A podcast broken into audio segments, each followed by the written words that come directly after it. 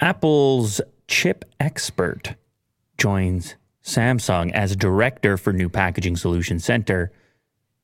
An Apple expert, an individual working at Apple, goes to work at Samsung. An Apple employee and a Samsung employee walk into a bar. Of course, this thing goes on and happens, and along with those individuals goes all kinds of trade secrets that aren't on a hard drive somewhere, but hmm. instead are in the hard drive of the mind. What now? It's impossible. Like, yeah, of course this stuff takes place. And I'm reading through this article. Obviously, Apple's been crushing it in the chip category. Mm-hmm. M this and M that. And other companies are going to aim to replicate and they're going to try to hire the talent responsible or any talent associated with it in an effort to maybe not replicate, but to possibly infuse their own products Yeah, I always wonder about that. with an infusion. Well, they sign NDAs, right? And NDAs and, the, and all, all this variety of privacy components, and it's all very strict. But at the same time, if a person worked intimately on a project, they may not be able to talk about it specifically, but there's going to be learnings. Yes, trade secrets. I just going to be learnings. It's going to be hard to avoid. What's funny though about the Apple and Samsung relationship is that it's not. It's obviously competitive, but it's not. Um, it's not without some degree of cooperation because they work together on products. Apple is also Samsung's client. I don't know that. I don't know if Samsung is, or I don't know that Samsung buys from Apple. We we of course know that Apple uses products from Samsung in its devices or has historically. I don't think Samsung. But they influence each other. well, they influence each other. Uh, there's probably even some employees over there at Samsung that are Apple customers Sure. themselves. Dare I say? Yeah. Not in front of the big dogs, though. No. but uh, somebody actually put a cool comment in here. Oh, by the way, let's just, according to a report from Business Korea, Kim Woo Pyong worked at Apple for the past nine years after taking his leave from Texas Instruments and Qualcomm. You see, I go Texas Instruments, you go Qualcomm, you go Apple, you go Samsung. I think you might know a thing or 2 Um, report suggests that Kim was a semiconductor expert, but no roles and responsibilities have been mentioned. My thing is, this probably happens all the time. I don't know why this particular story got picked up. There's not a tremendous amount of detail, but I like this one particular comment, which says there's a term for this not cooperation, coopetition. You ever heard this term before, Will? Uh, can't say I have. It's like cooperation and competition hybrid. Sure. we push one another. The act of cooperation between competing companies, businesses that engage in both competition and cooperation, are said to be in coopetition. Certain businesses gain an advantage by using a judici- judicious mixture of cooperation with suppliers, customers, and firms producing complementary or related products. This goes on. It goes on and on and on. You build one thing, they build one thing, we build better, they build better, we all get better. Mm-hmm. It's tactics. We learn from one another. Mm-hmm. We are humans. Are we? I don't know. I did this idea that you've got these completely original things, and it's very rare that these things happen. Yeah. Most of the most of the time, if not all of the time, definitely all of the time, you are building upon what's already been built. Sure. I like this next one. It's my favorite thing in a long time. Yeah. Comes from Michael Steeber. He built a time machine, a time machine that sends you back to the era of iPods and boxed software, the Apple Store time machine. Uh, this experience is very soothing to me. Now, obviously, there's a heavy nostalgia component here because you're going back in time. He built an actual app. Now, you don't need to download the app in order to have the experience. Maybe you can give us some audio, Will, and just head to the Twitter account of Michael Steeber because he has screen captured a variety of these experiences at, a, at different Apple stores. There's the first Apple store, Tyson's Corner. then a mini Apple store from Stanford Shopping Center, then the iconic Fifth Avenue Apple store, and then the Infinite Loop store. Listen to this. You hear these footsteps? It's interactive and nostalgic, and you have the hum of the HVAC. you know, I love the hum of an HVAC. Sure, yeah.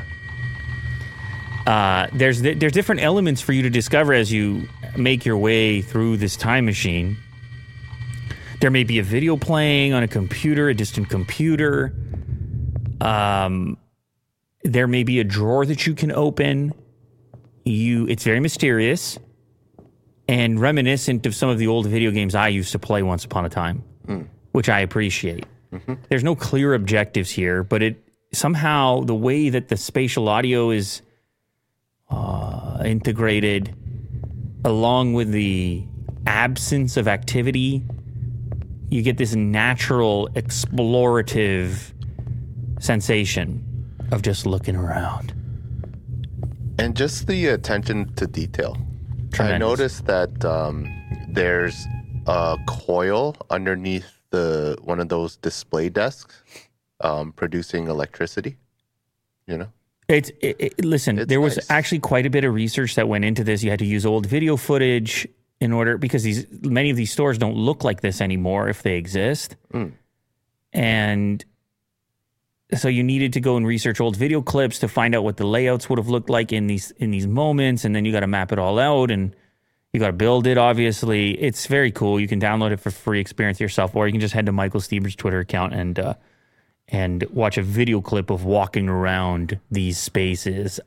I'm a little weird and strange. If you are as well, this uh, may create some sort of sensation for you as well. Here's a weird one, Will. Napping regularly linked to high blood pressure and stroke. Study finds. do you nap? Well, here's the thing. I read that headline and I'm immediately skeptical because there's been moments in my life, and again, you got to go in and read the fine details here to discover what's really going on. But there's been moments in my life where a nap totally resets. I feel so refreshed and capable. Now, now for the record, you go have one of those really long naps and you're all confused and you feel like you got punched in the head and you're like, what time is it? Where? What planet am I on? You One- feel more tired? if you go over an hour, that's not a nap anymore. That's a sleep. yeah, that's a sleep during the That's day. night night. And so essentially what this study is about is it's, it's it's saying like a lot of people who have who take naps aren't doing so as a supplementary thing. They're doing so because their nighttime sleep is probably poor to begin with, which is the reason they're exhausted during the day. And if you have poor nighttime sleep to begin with, then the nap might not be sufficient to make up for it. Uh, so they did this study and they determined that people who typically nap during the day were 12% more likely to develop high blood pressure over time, were 24% more likely to have a stroke compared with people who never napped. But I'm sitting there saying, well, the people who never nap, maybe they go to bed at 8 p.m. Mm. Like, I don't, there's so many variables and factors. And then I'm reading through the thing even further. And then, then I just realize how important it is to really look at the details of any of these things. They do suggest a refreshing power nap to be 15 to 20 minutes around noon to 2 p.m. That's the way to go if you're sleep deprived. If you have chronic insomnia, no encouragement for naps because then it takes away the drive to sleep at night. If you're already having trouble sleeping at night, push yourself through to get to it so you're act, uh, actually tired when you need to be Yeah. to ease into the the, impo- the most important rest, which is in the evening. But then I read this part, which I'm like, okay, most of the people in the study who took regular naps also smoked cigarettes, drank daily, snored, and had insomnia. okay. Well, Well, why are they keeping the last Well- paragraph? it's like, you know, it's like, well, what are we doing over here? They tricked you. those things might contribute. Uh, it's which came first, the chicken or the egg? Was I having trouble uh, sleeping, so I reached for the cigarettes and the alcohol, or was I enjoying the cigarettes and the alcohol, which affected the the sleep, Uh, the snoring correlation, or the insomnia already being there? But so anyway, read it. You got to read it in a certain way. which is essentially that those who nap more frequently typically have a reason why they're napping more frequently. Right. And it's not that they're doing it from a health conscious perspective of, I'm going to get 15 minutes before I head out to my next healthy activity and my next healthy meal, and then my perfectly timed bedtime and my workout routine, and so on and so forth. Mm.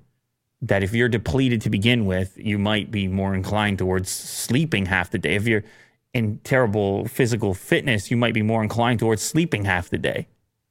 Yeah. And if you're just if if you're not getting up and moving around, you can see why the body would send you some terrible signals. Mm-hmm. You can see why the body would turn into a sedentary mess. Yeah. So I think go for your 15 or 20 and don't overdo it because you'll mess up your evening. That's that's pretty straightforward. Yeah. Um, Facebook will give you ad revenue for putting Post Malone's music in your videos. Not just Post Malone; they use Post Malone to bait you. In the headline, creators can now monetize videos that draw from the platform's bank of licensed songs. They're trying to encourage you to use popular music, not unlike other platforms that have become incre- incredibly successful doing the same, using the same tactics by incentivizing creators to stay within the legal bounds of music use on its platforms. Meta may be able to reassure the music industry that it takes copyright infringement seriously. So, like, you're going to get paid. Here's the way this would work uh, you would monetize your video, you would use the licensed music, you would then get 10, 20% of the overall ad revenue. The rest of it would be distributed to Facebook and the rights holder of the music. 20% is not a big chunk, but maybe the only reason somebody wants to watch your video is because it has the hit track in it. I don't know how that will interact with the algorithm either. You know what will probably happen? You'll use the Post Malone track. Next thing you know, you get uh, 20 million views, and you're like, I don't mind this 20% of the thing. Post Malone makes a bunch of money. The record labels love it. They say, hey, let's keep this little thing going. And the reason Facebook might be interested in that is because recently they had a bit of a disagreement, lack of understanding, lack of new deal cut with music publisher Kobalt. Uh, they informed its, their writers and partners that its licensing deal with Meta expired and that it's in the process of taking 700,000 songs off of Facebook and Instagram. And of course, that reaches into Reels, and they represent music uh, from the likes of uh, The Weeknd, Paul McCartney. I don't know if you heard of these guys. Big names. So Kobalt said we have fundamental differences we're not able to resolve. And that essentially means we can't get the money we want or we can't get the cut that we want. We can't get the deal that we want uh, for our artists, for ourselves, and so on. And uh, obviously, that's not ideal for Meta. Meta was also taking heat from Epidemic Sound. Do you know them? Yeah. They do uh, sound or music licensing, right? Yeah, for people making videos on YouTube and things like this, you would sign up for Epidemic Sound. You would grab a track. You would then get the license necessary licensing for your usage. Apparently, I, I didn't know this. Epic Epidemic Sound claims that 1,000 of its works have been uploaded to and used across Meta's platforms without a license. So mm. people just assume they can use it over there. But what's interesting here is they're not going after the content creators, but over the platform itself. Well, platform itself makes a little more sense to sue if you're gonna right. If I sue Willie Do, what what's gonna happen here? If I sue Mark Zuckerberg, what's gonna happen here? Yeah. Go for the Zuck. I mean, I'm not suggesting any. You know, Yeah. I'm not. Don't I'm do ju- that. I'm just saying. No suing. Uh, this is what Meta says. They say Meta has created tools, original audio, and Reels Remix, which encourage and allow its users to steal. Oh, this is from Epidemic Sound. Meta has created tools, original audio, and Reels Remix, which encourage and allow its users to steal Epidemic's music from another user's posted video content and use it in their own subsequent videos. So this is pretty specific, and actually, they got a good point here. If you if a person does have the correct licensing, and they actually go on Epidemic Sound, they pay, and then I got this song, and and I, I- I'm allowed to use it, and then the software, the social media company, creates a way for other users to just hit a button and reuse that audio. And they don't have the license. The new user doesn't, No. and they can just basically print that out, just pure uh, replication, bang, bang, bang, bang, and then. Uh, in this case, Epidemic is saying, well, you have some degree of responsibility here because we can't possibly police this. And then our artists get upset because our artists only get paid when these licenses go out. So you can just imagine the complication here, but they go directly at Meta because they want these tools to be changed. Sure.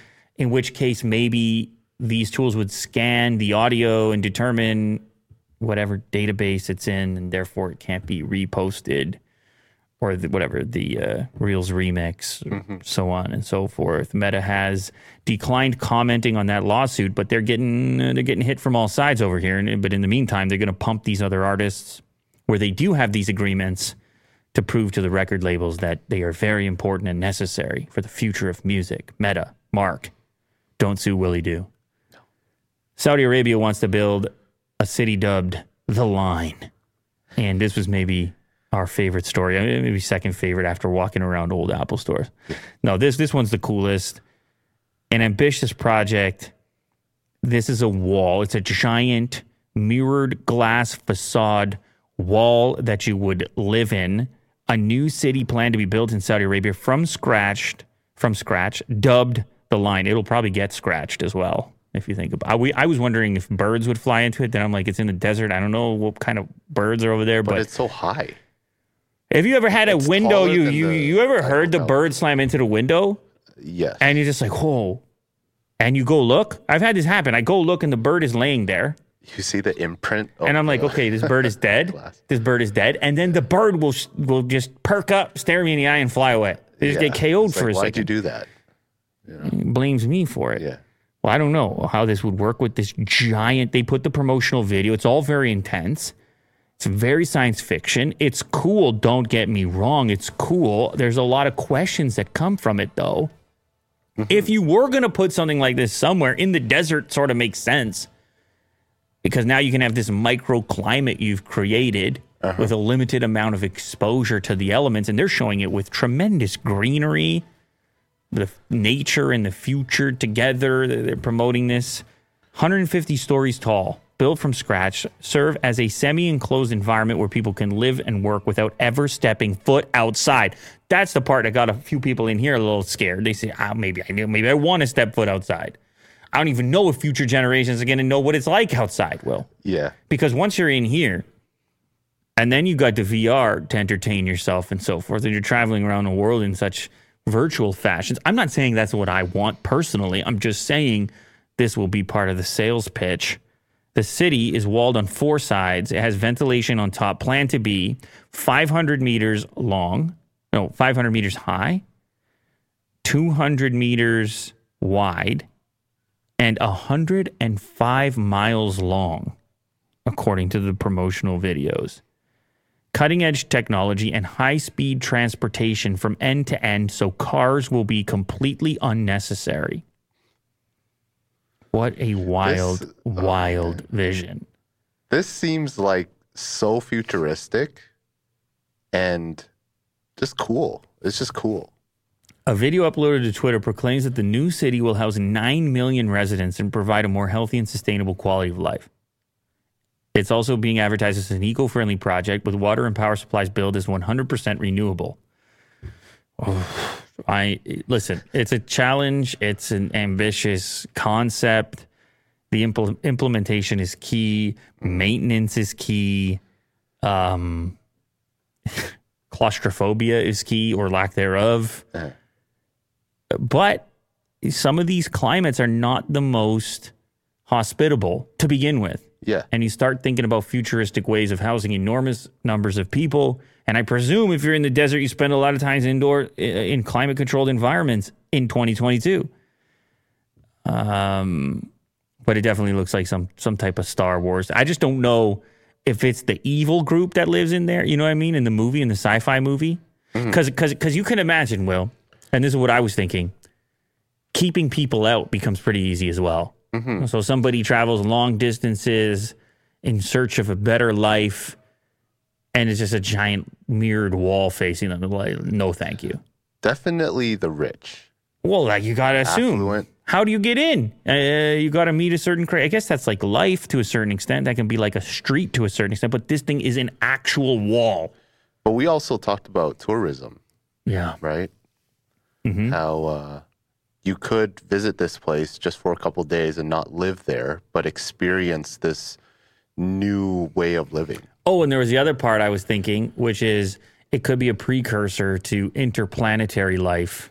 How if you ever did actually want to go to Mars or something, you would need a different version of this, but you can kind of get a a little pre Yeah. look at what that lifestyle might be. Like. A bit be of like, a, a biodome. what it might be like to have your whole world exist inside of some kind of enclosure. Yeah. This one, for the record, is open to the sky, so you still see the sky, but everything else is inside the walls. Uh, I don't know. I got to ask people what they think. Let me know in the comments. Is this uh, terrifying? Is it inspiring? Are you excited by this, or uh, will you be having nightmares of such things? Everybody's different. Yeah. Tesla has released impressive footage of a robot pulling a still smoking casting from the Gigapress. I mean, uh, Elon has talked about this extensively. They keep trying to get bigger and better ones. The idea here is much like a die-cast car that you would have, a little Hot Wheels or something like that. You can eliminate eliminate the need for so many pieces for major car components by casting them using specific alloys and such. And there's this company, Idra or Idra, which is responsible for collaborating with Tesla and creating these advanced presses, Yes. huge scale presses. And and this is this is essentially what it looks like. This is, I think, a component from the rear, rear part of the vehicle that's being pulled out here. And this piece that you're looking at uh, used to be far more pieces than it is now. It used to be 70 different parts in the Model Y, replaced with this single rear body piece. And the advantages here, from a manufacturing standpoint, is that you need you can use fewer robots to secure all these things together and um, assemble. And then also from a, from the vehicle perspective, you can eliminate some road noise. There's less things that less joints and things that are moving around. Right, you have more solid pieces. Uh, if you are you on the article, if you scroll down, you can see exactly where in the car this piece fits. This press, yeah, there you go. This press is pretty wild. Clamping force of up to sixty-one thousand kilonewtons. Get out of town. I don't even know. No, you don't need to know. You Oh, can boy. just when when you say sixty-one thousand kilonewtons, you just know Yeah. what you're dealing with. Uh, you can also see a little graph here of uh, the different Tesla models and the robot count per unit of manufacturing capacity. So you can see how much more efficient they're getting and not needing so many robots. So the Model S made at Fremont, the old fashioned Model S, still requiring uh, quite a few robots per unit of manufacturing capacity. Model 3 takes it down to um, a more efficient place. And then you can see the Model Y at the new facilities in Berlin and Austin. And they're really finding even more efficiencies. There is some word that other automakers may look at these strategies and also attempt to implement them. Yeah. This is a weird story of a a young chess player, seven year old boy. I don't know if you saw this. Yes. A robot breaks the finger of a seven year old, a, a very talented, high high level uh, chess player. He's playing against the robot. Uh, the child continued his participation in the event even after his finger was placed in the cast. He just went on. He's like, I still got chess to play.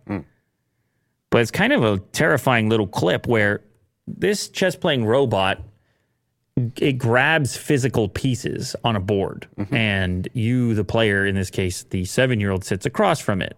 And he moves the pieces. And the robot I guess believes that his finger is a piece and it just keeps clamping and it won't let go. Oh. and it squeezes the finger until it snaps. The oh. child made a move, and after that, we need to give time for the robot to answer. But the boy hurried. The robot grabbed him, Sergei Lazarev, president of the Moscow Chess Federation. We have nothing to do with the robot. The robot broke the child's finger. This, of course, is bad. The robot was rented by us. It has been exhibited in many places for a long time with specialists. It happens. A coincidence? It is necessary, apparently, to warn the children additionally. It is extremely strange that this happened, but it happened. It happens. These are the quotes. Um, this child is one of the 30 strongest chess players in Moscow under nine years old.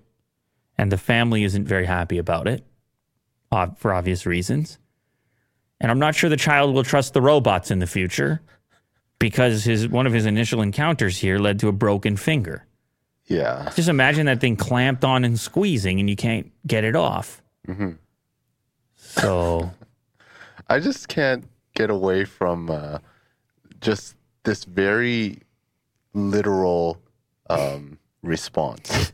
Like this is bad. This, of course, is bad.